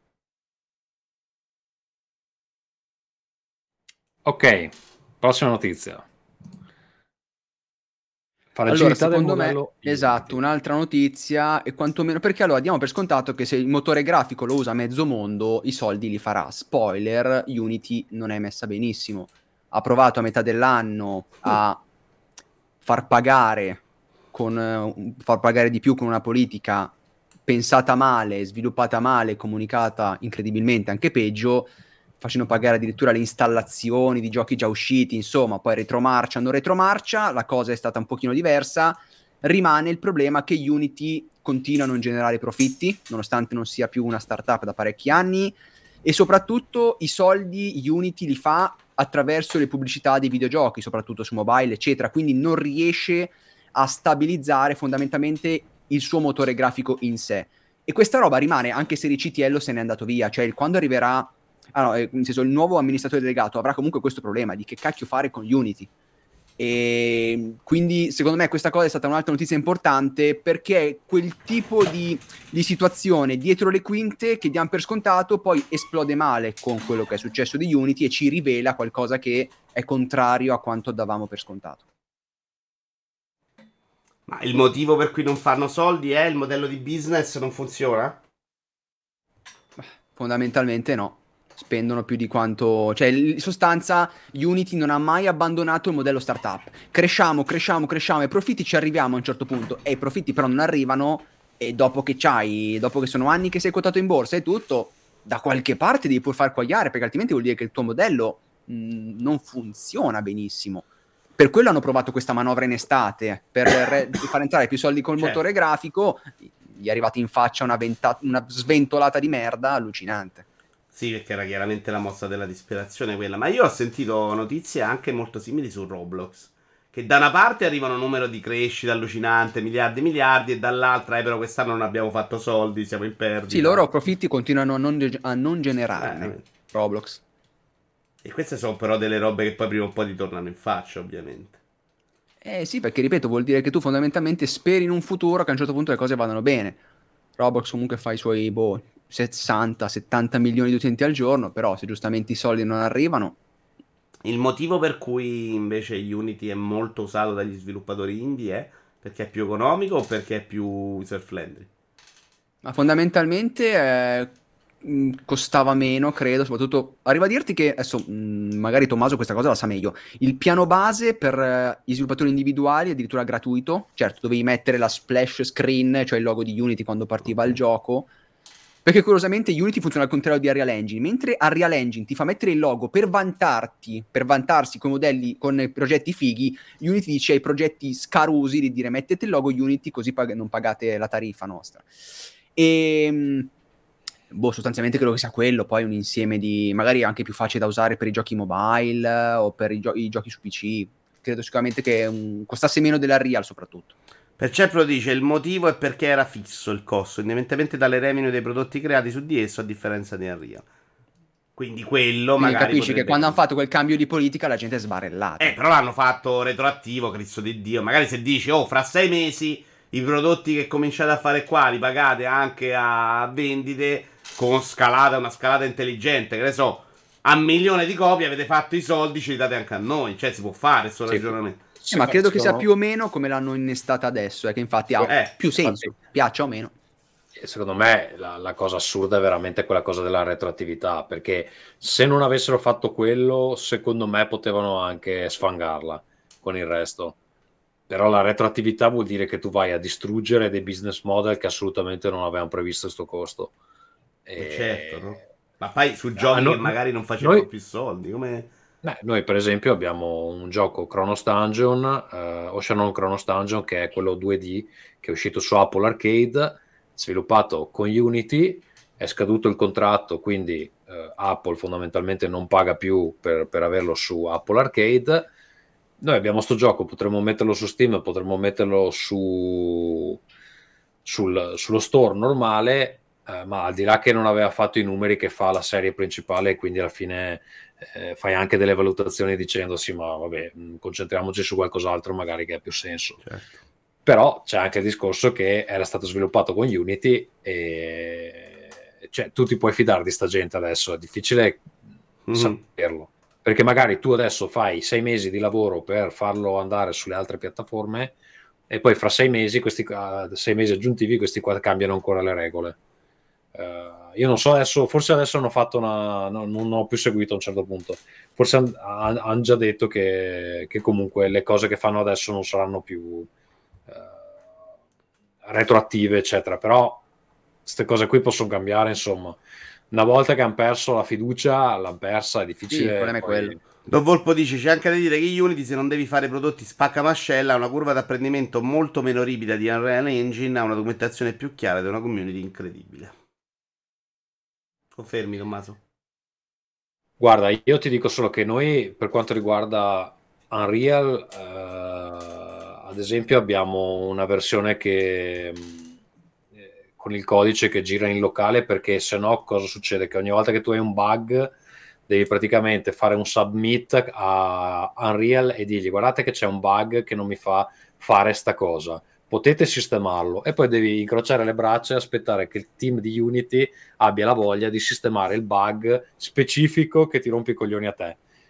Invece, se tu hai il, il codice, eh, Lo modifichi ci tu. puoi mettere le mani direttamente, lo fai tu. Qual è il problema? Che ovviamente è anche facile spaccare tutto spesso perché ogni volta che quegli altri fanno un aggiornamento il tuo fix non funziona più quindi devi riaggiornarlo quindi ogni giorno io vado al lavoro e scopro se oggi l'engine lancia oppure no perché tipo io eh, ieri sì ieri sono stato al lavoro eh, dopo le vacanze e ho detto vabbè facciamo un aggiornamento do un'occhiata com'è il gioco perché scarichi da c'è un repository da cui scarichi le ultime versioni delle, de- perché ogni giorno c'è una build diversa no? Scarichi le cose, insomma, prima di riuscire a lanciare il, il, il- il motore eh, ho dovuto compilare cinque volte, cioè una compilazione dopo le vacanze ci vuole un'ora tipo a farla. E prima di riuscire a lanciarlo ho dovuto farlo cinque volte perché c'era ogni volta un cazzo di errore. Dovevo chiedere al mio amico che sta di fianco, che è lui tipo il sistemista, dicevo che cazzo è sto errore, sai cosa devo fare? Lui mi fa no ma apri terminal, eh, scriviamo sta roba qua, cancella, cance- cioè è una rottura di coglioni che te non hai idea fa sta roba. Ti faccio Non una è tu domanda, vai però, lì- poi tu che hai contatto, penso anche con altra gente che lavora nel settore. L'idea di mi faccio il motore proprietario è definitivamente morta in generale. Sì, no, no, non ha senso perché eh, investiresti talmente tante risorse, talmente tanto tempo per cosa? Fare, cioè reinventare la ruota da zero. Cioè, perché hai bisogno di un motore eh, proprietario quando i motori commerciali comunque offrono delle prestazioni mostruose, sono pieni di plugin, eh, sono lo standard, sono documentati. Cioè, se tu ti fai il motore tuo, eh, devi avere delle ragioni che, cioè, dici che i motori commerciali sta cosa qui non la sanno fare. Potrebbe aver senso, cioè, se fai roba 2D magari può aver senso perché magari di motori commerciali che fanno il 2D, mh, Unity lo puoi fare con Unity, con Unreal praticamente il 2D lo devi eh, simulare, cioè è tutto quello che fai con, con, con Unreal è 3D alla fine, quindi se tu vuoi fare una roba 2D la puoi fare, ma devi simularla. Ehm, e quindi non so quale potrebbe essere il motivo per farsi un motore in casa in, uh, in questo momento. Giusto 20, Cioè, puoi questo- diventare Epic. Ma Vabbè, magari ma per avere degli strumenti, spe- cioè ad esempio Capcom c'era il suo, il Re-Engine, Sì, sì, ma magari anche perché hai un motore per i tuoi generi di giochi, cioè nel senso se non fai gli sportivi è inutile che il tuo motore grafico Cioè, abbia senso penso, penso che, t- per esempio, anche, anche mh, Square Enix ha il suo, anche Guerriglia. Allora, un motivo per fare quella cosa lì è che tu non devi pagare niente a nessuno, però lì ha senso solo su se tu sai che comunque venderesti 10 milioni di copie e quindi non vuoi pagare una percentuale su 10 milioni di copie, allora lì può avere un, un suo senso. E poi anche il discorso che non vuoi dipendere da una società esterna, quello sì, però per il 98% dei giochi sta cosa per me non ha senso. Ma guarda Se sei che Kojima- quelli che hanno il motore eh, è una roba che ti limita tanto. È chiaro che ce l'hai, Electronic Arts ti scoccia a dare soldi ad altri.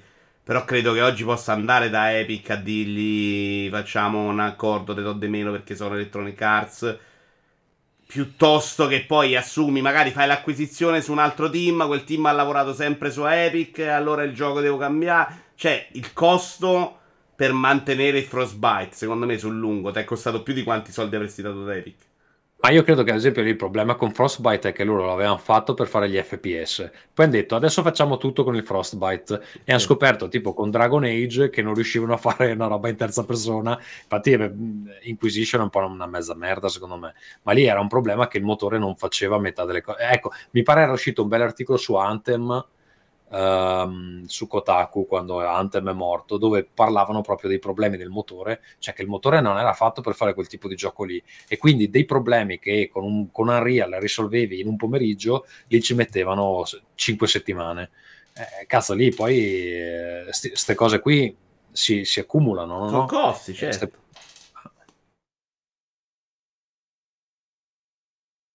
Crystal Beat ci fa notare che sono tanti giochi su Custom Engine invece. Lista, vado a vederla. Sono tutti giochi di Tommaso, peraltro. Uh, Sbam. Activision Ma Blizzard io...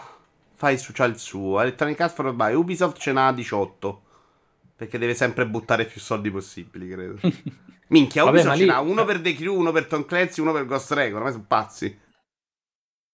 Ma lì, per esempio, può aver senso perché tu dici faccio Assassin's Creed, tutti gli Assassin's Creed fanno la stessa identica roba fondamentalmente e quindi ti fai un motore che fa girare fanno gli Assassin's Creed realizzati sì. al top e così hai anche il riciclo massimo no? cioè se tu sai che questa serie ha 18 titoli eh, ok può aver senso ma in generale per me non non ha se non sei uno di questi alla fine sono tutti colossi la sensazione mia è che anche questi cominciano a dire ok, questo gioco però lo facciamo diversamente. Marston, per esempio, che già non è, non è, un colosso, ma non è nemmeno il più piccolo del mondo, faceva col suo motore, poi ha detto ok, adesso passiamo a Real. Alcune cose di Nintendo sono a Real e Pikmin 4 mi pare sia a Real, eh. Penso che ci sia anche un costo di... Um, cioè per insegnare a, a, a, alla gente che assumi certo. che tu hai un motore che che non è come quello che hai imparato a casa, è un'altra roba e quindi devi insegnarglielo e quindi perdi sei mesi che, perché questo Lo dice Albi, guarda, è anche una questione di competenze, soprattutto nel mercato occidentale. C'è un forte ricambio di personale negli studi e con un motore proprietario devi mettere in conto di formare i nuovi arrivi prima di poterli mettere al lavoro a regime.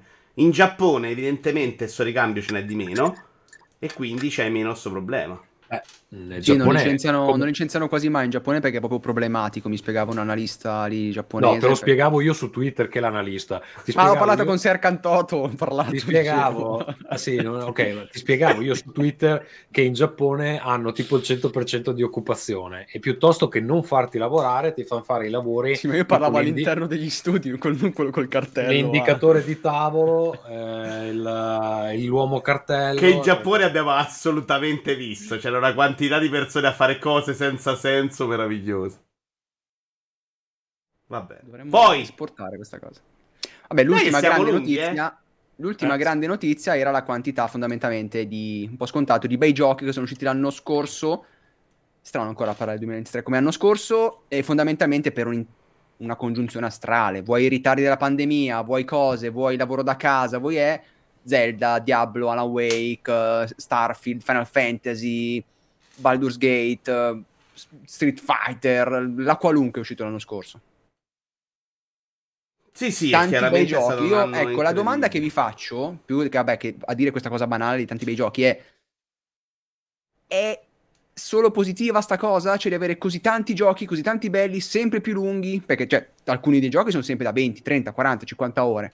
È solo positiva sta cosa l'anno scorso? Io... Dei, dei, dei, bei giochi per me è devastante perché io a recuperare i giochi del 2023 ci metterò 5 anni. io ho finito, adesso ragazzi non ho un cazzo da giocare, questo è un dato importante perché Vito Iovara invece è contro il backlog. No, sai cos'è secondo me negativo per il mercato? Se escono troppi prodotti di qualità, si vanno a mangiare lo spazio che daresti invece, come dicevamo prima, al prodotto doppia indie interessante, non li buono, tocchi proprio, sì, sì. non li vedi. Cioè, devi avere il triplo del tempo per arrivare a quello. Perché se io mi arriva Mario Wonder e mi arriva Hades, ma chi se lo incula Hades, che magari è bello? Se Hades si inserisce in un buono spazio, riesce anche a crescere. Un anno come quello, secondo me, è deleterio per tutto quello che c'è sotto. Infatti, credo che molta roba sia scappata l'anno scorso di quel tipo là. A livello di Anche indie, ormai trovare un gioco mainstream sotto le 20 ore è ancora possibile? 15-20 ore, Più cioè... di quanto credi, guarda. Mario RPG, eh, lo Yakuza piccolino, Mario Wonder non era un gioco da 100 ore. Eh, io la- se sono riuscito a giocarli tutti è perché comunque me la so svi... 15 ore è poco.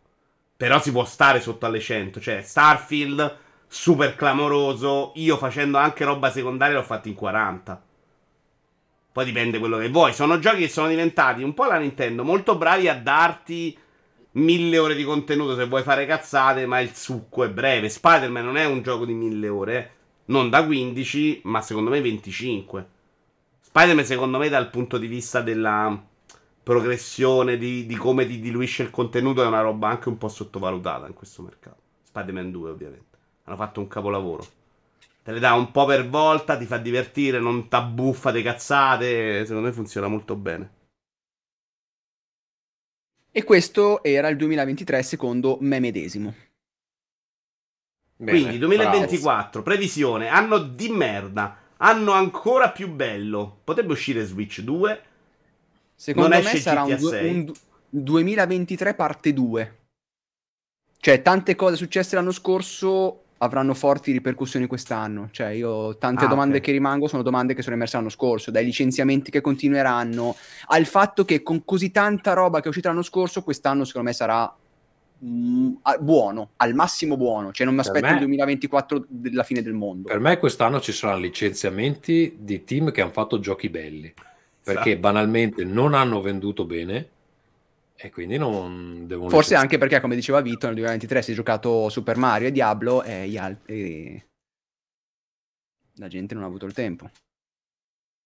Eh no, sì, ma, ma lui dice Quindi- proprio, che so, Diablo 4, ovviamente una contrazione potrebbe anche averla, eh, cioè non è andato così bene.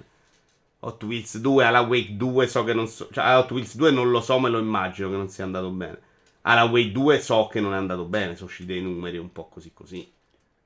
Ecco, poi se- la cosa particolare è che se guardo il 2024, la cosa che mi trascina succederà probabilmente alla fine dell'anno, che è la nuova console Nintendo. Cioè, in mezzo sembra che quest'anno ci ab- siano in ritardo con gli annunci, o è solo una mia impressione? Cioè, dici, cazzo, quest'anno non, non c'è Zelda da aspettare a maggio, non c'è quella roba. Che si aspetta quest'anno? Allora, nuova Nintendo- Nintendo? Fantasy 7 a fra due mesi, eh.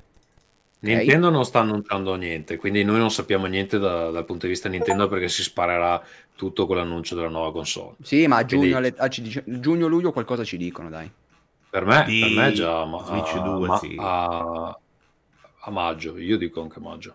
Ma sì, me prima. a- aprile Allora, le robe che ho Peach. segnato io di- del 2024 che interessano me. Vai. Prince of Persia 18 gennaio, a Dragon Infinite World 26 gennaio, Persona 3 Reload 2 febbraio, Ultros che è quell'indie pazzissimo di Sì, sì, Sony sì, con 13 colori febbraio, bellissimi. Pacific Drive 22 febbraio, Final Fantasy Rebirth 29 febbraio, Expedition 5 marzo, Princess Peach 22 marzo di Nintendo.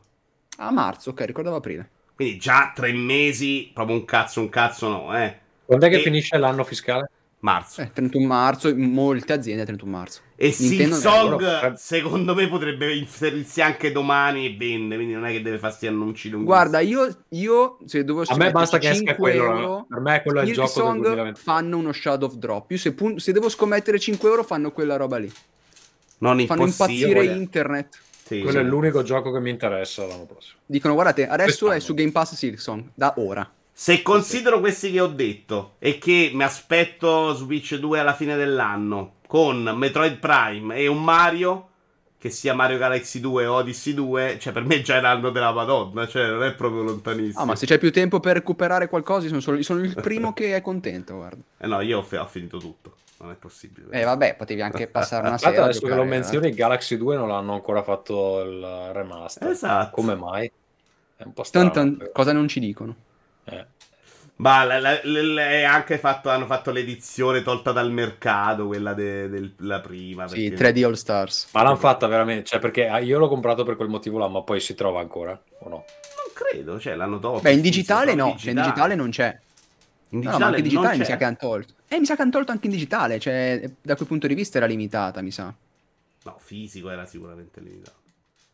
Vediamo. Andiamo a cercare, facciamo giornalismo d'inchiesta. Massimiliano. Andiamo su Amazon. Vabbè, ma come possono aver ritirato? Cioè, hanno ritirato i. Vabbè, cose- quelle, proprio inven- tutte quelle le vendute, cioè non lo, non lo martello.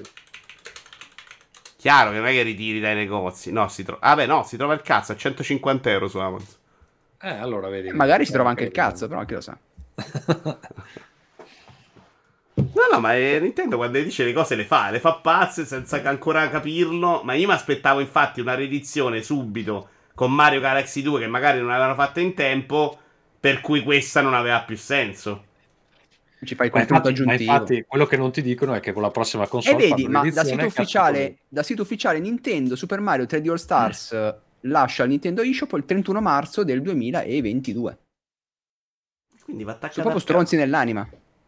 Brava Nintendo. Però, e invece cioè- dà valore, vedi, io adesso ho 3D Mario Stars, me lo vedo a 150 euro. È meglio quello o è meglio quello che compri a 60 euro e il giorno dopo vale 10 perché, perché l'hanno. Quante volte, quante volte ti hanno rivenduto il primo Super Mario? Cioè, è veramente demenziale sta cosa che hanno fatto. No, no, a me Perché piace. ho-. Secondo me era un bel pacchetto questo, tra l'altro. A ogni console eh, te la possono rivendere. Adesso cosa fanno? Non te la rivendono la prossima. Cioè, te la rivendono, la rivendono un altro Te la rive- pacchetto, fanno un pacchetto quattro. diverso e dicono: Ma questo, eh, ne metto tutti e quattro. Super Se tu non vuoi, non te la compri e caghi al cazzo. Te compri il digitale di Mario Galaxy 2. Siccome siamo deficienti noi, non puoi dare la No, colpa a no, Nintendo. ma, ma loro Mario Galaxy 2 da solo non te lo vedono. Ti non devi ricomprare. credo. Smetti di fai- criticare Nintendo. Fai come me, ti ricompri tutte le console esistenti che sono qua dietro e giochi dove cazzo vuoi. Tra l'altro, io ho Vabbè. tenuto anche un CRT allo scopo, sai? Sì. Bravo. Bravo. Senti, Cosa abbiamo dite? tempo Facciamo- per un gioco a testa. Proprio poco, va bene. Partiamo da Tommaso. No, fai partire la sigla. Certo. Tu intrattieni il pubblico mentre la ritrovo, che me l'ero scordato. No, no, a voce parlare? però. Ah, ehm, ciao amici, come va? DJ Tommaso. Ci sono. Eh, eh, nel cop intro, vero? sì, perché non stava andando tanto bene. No, non, non bravissimo a intrattenere.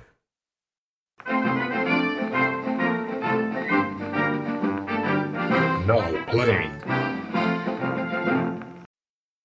E poi è proprio una merda sta sigla nel cop. potrebbe- Potrebbe essere interpretato come un segnale politico, eh, Vito, questo punto. Ah, sì, sì, sì. Eh, che poi sei Black proprio il mio, tra l'altro, vai. ok, Eh, dai, eh, vi dico due cose io. Allora, ho ricominciato a. Mi sono preso Last of Us eh, Part 1, me lo sto rigiocando Dove? Eh, come? Perché? Come? Quando? su PS5. Ah, ok. eh, perché? Perché c'erano gli sconti del Black Friday, me lo sono preso il Black Friday. E niente, un po' perché la serie, un po' perché mh, mi piace, mi piace molto. eh, avevo, ce l'avevo su PS3, poi ho avuto anche il, il remaster su PS4, che però non ci ho mai giocato, me l'aveva mandato come promo stampa, mi pare. Ehm, e me lo sto rigiocando. Vabbè, allora, cosa dire? Eh, non capisco onestamente le critiche che sono arrivate a sto titolo perché hanno fatto un lavoro splendido. Cioè, è ah, la remastered, ok. Sì. Allora, no, no, sto parlando della part 1. Sì, sì, non capisci E- le critiche alla, alla remaster, tu al lavoro de- della remaster, no? al Alla- lavoro. della Allora, mm, cioè, per chi non ha allora, è chiaramente una cosa che hanno fatto per- in concomitanza con la serie. Per chi si guarda la serie, scopre il, il prodotto in questo momento. Se non ci vuoi giocare perché ci hai già giocato, non ci giochi. Per il lavoro che hanno fatto, secondo me, il prezzo di un nuovo ci sta tutto. Perché, uno, il gioco è ancora modernissimo.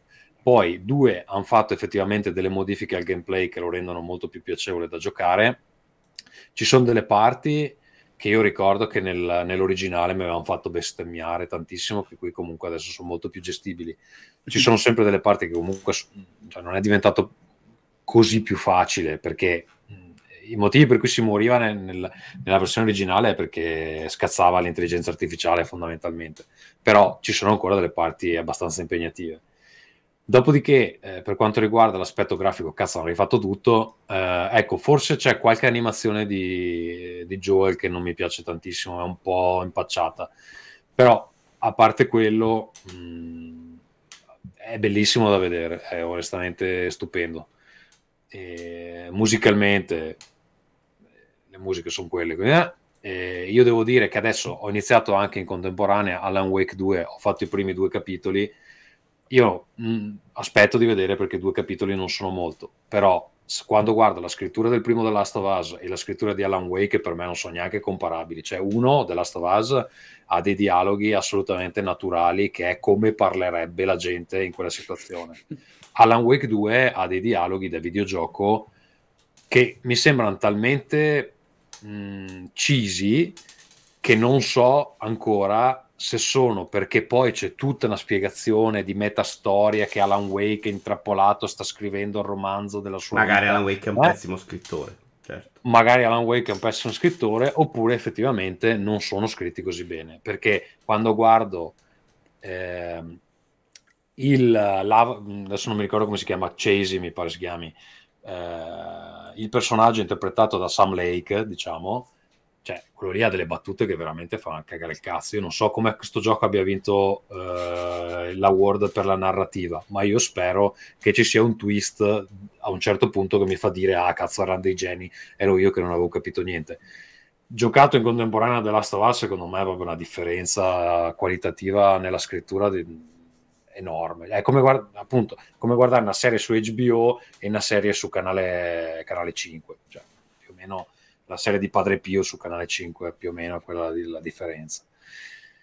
E, e niente, voglio solo dire che è un bel prodotto, sono contento di rigiocarlo. L'unica cosa che non mi piace è che eh, per attivare i com- il commento del, del director che c'è, bisogna comunque rifinirlo. Io l'ho già finito, adesso mi tocca finirlo una volta per, per finirlo e poi se voglio sentirmi il commento mi tocca rigiocarci ancora, che sarebbe la terza volta.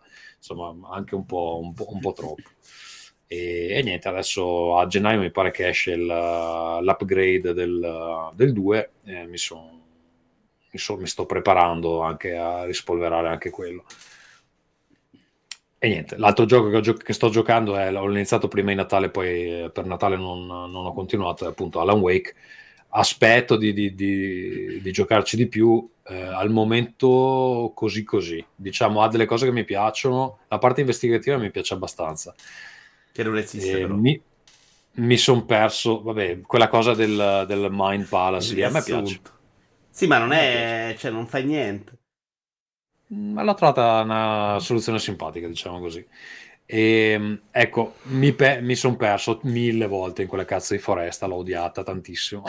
l'ho odiata tantissimo perché continuavo a perdermi e a un certo punto non fa più paura. Sono solo io che bestemmio mentre giro per i Da boschi. buon Veneto. Sì, sì. Io ho tolto a un certo punto il gameplay, ho messo modalità storia perché mm, lo stavo veramente odiando. Se non faccio Eh, quello non lo finisco per quanto mi rompeva il cazzo. Ah, ecco, ecco, scusa, una cosa che mi è venuta in mente è che effettivamente i nemici lì sono molto spugne e se tu non hai abbastanza munizioni non puoi, non puoi sconfiggerli in nessun modo, non è che gli puoi tirare dei cazzotti, cioè se tu hai finito le munizioni sei morto.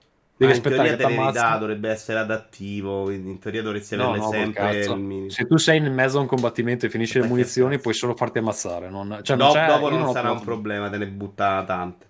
Ok. Perché però è proprio la roba di rottura secondo me, cioè lui ti, ti vuol far sentire sempre in difficoltà che hai poche munizioni, però tu a un certo punto lo capisci che è evidentissimo che lui te le tira dietro e quindi perdi quella tensione là.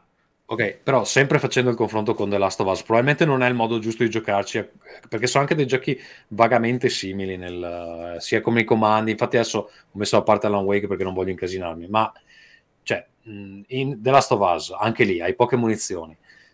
Se le hai finite, comunque Joel può o tirare dei cartoni fortissimi o se ha il bastone gli dà delle bastonate.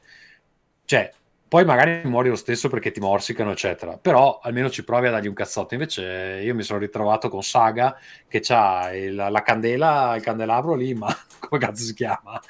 E no- non, lo- non glielo prova neanche a dare in faccia. Comunque il tuo lavoro dovrebbe essere beta tester, Tommaso, sei il più grande del mondo a, a capire problematiche che non esistono per gran parte dei videogiocatori.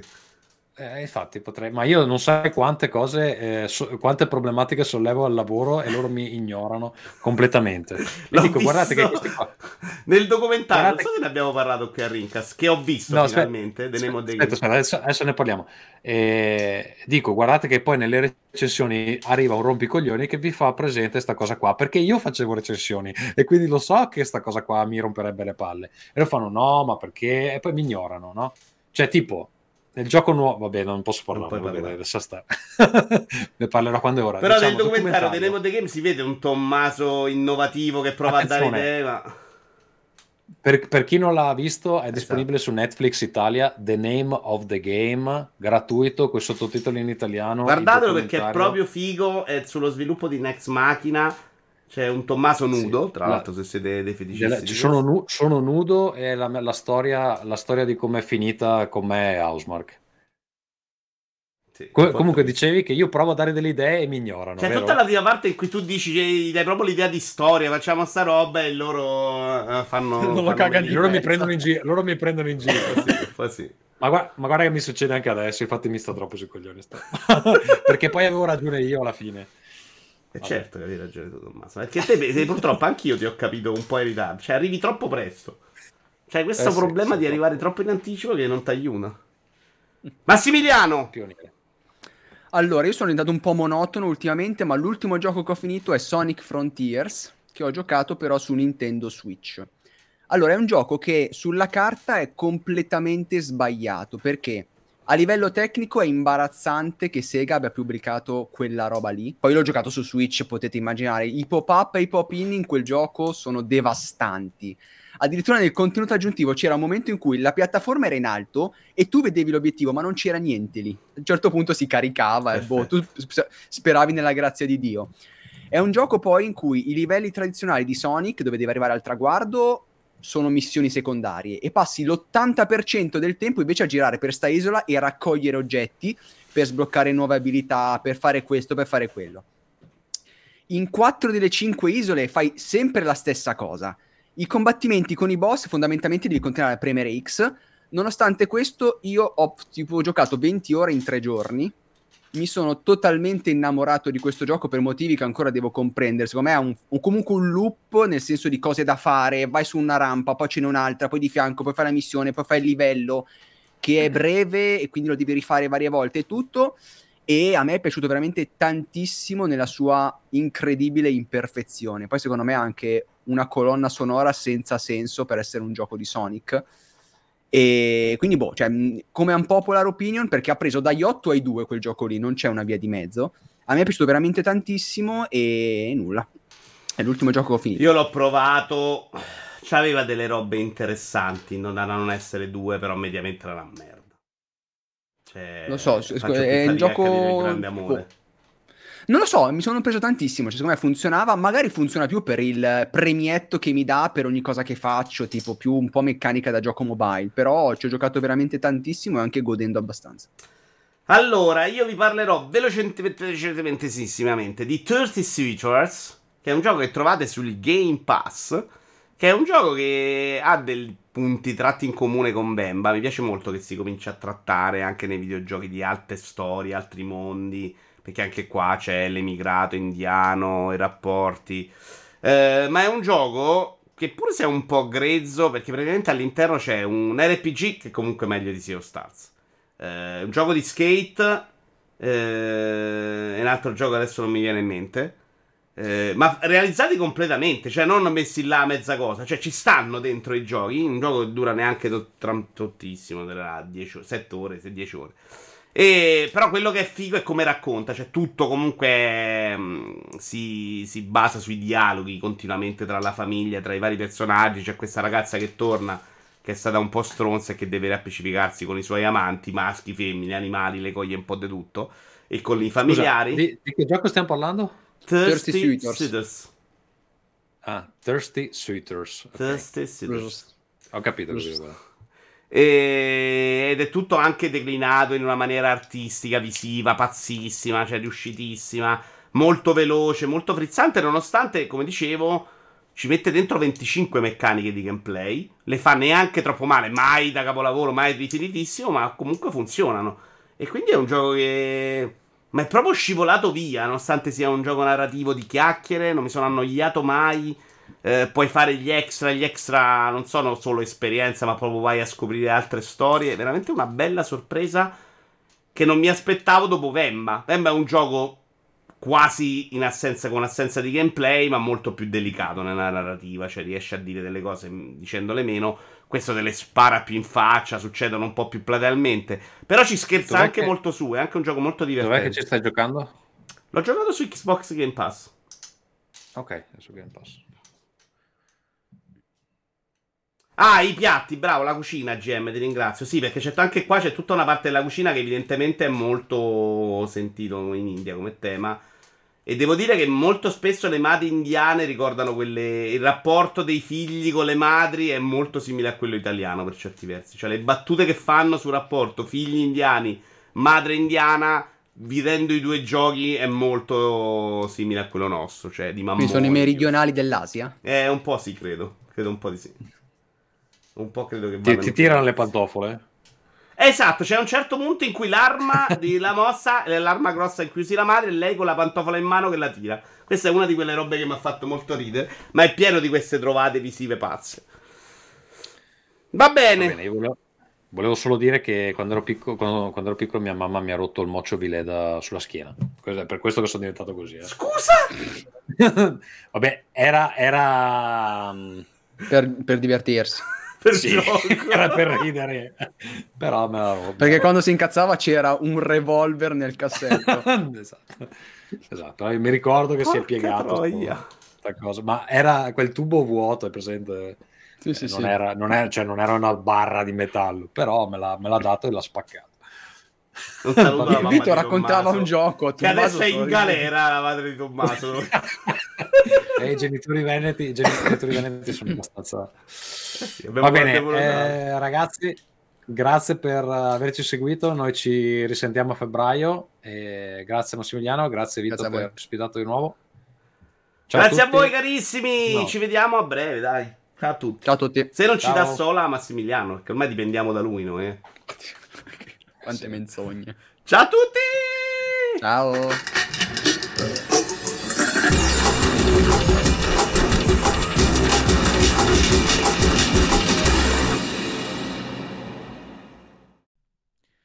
In chiusura i contatti come sempre, allora potete trovare i miei giochi di ruolo su www.theworldanvil.com, funziona anche senza il www. Se volete supportarci lo potete fare a patron.podbean.com slash eh, rincast. Tra l'altro questa volta incuriosito dalle cifre che si vedono sulla pagina sono andato a fare qualche indagine e eh, ho scoperto un fatto inquietante, cioè eh, la pagina dice che eh, abbiamo donazioni per 50 dollari al mese, a me in media ne arrivano circa 10 ogni mese, quindi sono andato a vedere per capire cosa è successo e adesso ho sentito la, eh, il supporto perché eh, chiaramente quello che manca è un problema, eh, ma credo che banalmente eh, le donazioni che si vedono sulla pagina siano false, nel senso che non c'è tutta quella gente che fa le donazioni, ce ne sono molti meno. Quindi, se volete aiutare Rincast a, a rimanere online, a, eh, produrre gli episodi, a pagare l'hosting, eccetera, vi invito gentilmente a eh, pensare di mettere almeno, non so, un euro o due al mese. Tenete presente che si tengono tipo il 10% di, ehm, eh, di cresta, quindi eh, siate generosi cari amici che noi lo siamo sempre stati. Detto questo, se volete parlare con noi ci trovate su telegram.com slash rincast, ehm, su tutti gli altri social media ci trovate cercando eh, rincast. In questo momento non abbiamo un account su Threads, eh, non ce l'abbiamo su Blue Sky, siamo ancora su eh, Twitter per quel poco che eh, lo utilizziamo. Se volete scriverci come i vecchi lo potete fare a rincast.gmail.com. Tutte le puntate eh, arretrate le trovate anche sul eh, nostro blog all'indirizzo rincast.it eh, che però ultimamente funziona un po' sì un po' no quindi nel caso vi do anche l'indi- l'indirizzo eh, effettivo che perché rincast.it è un redirect ci trovate a rincast.podbean.com questo è tutto noi dovremo risentirci normalmente a febbraio. Ciao grazie ciao! Ringcast.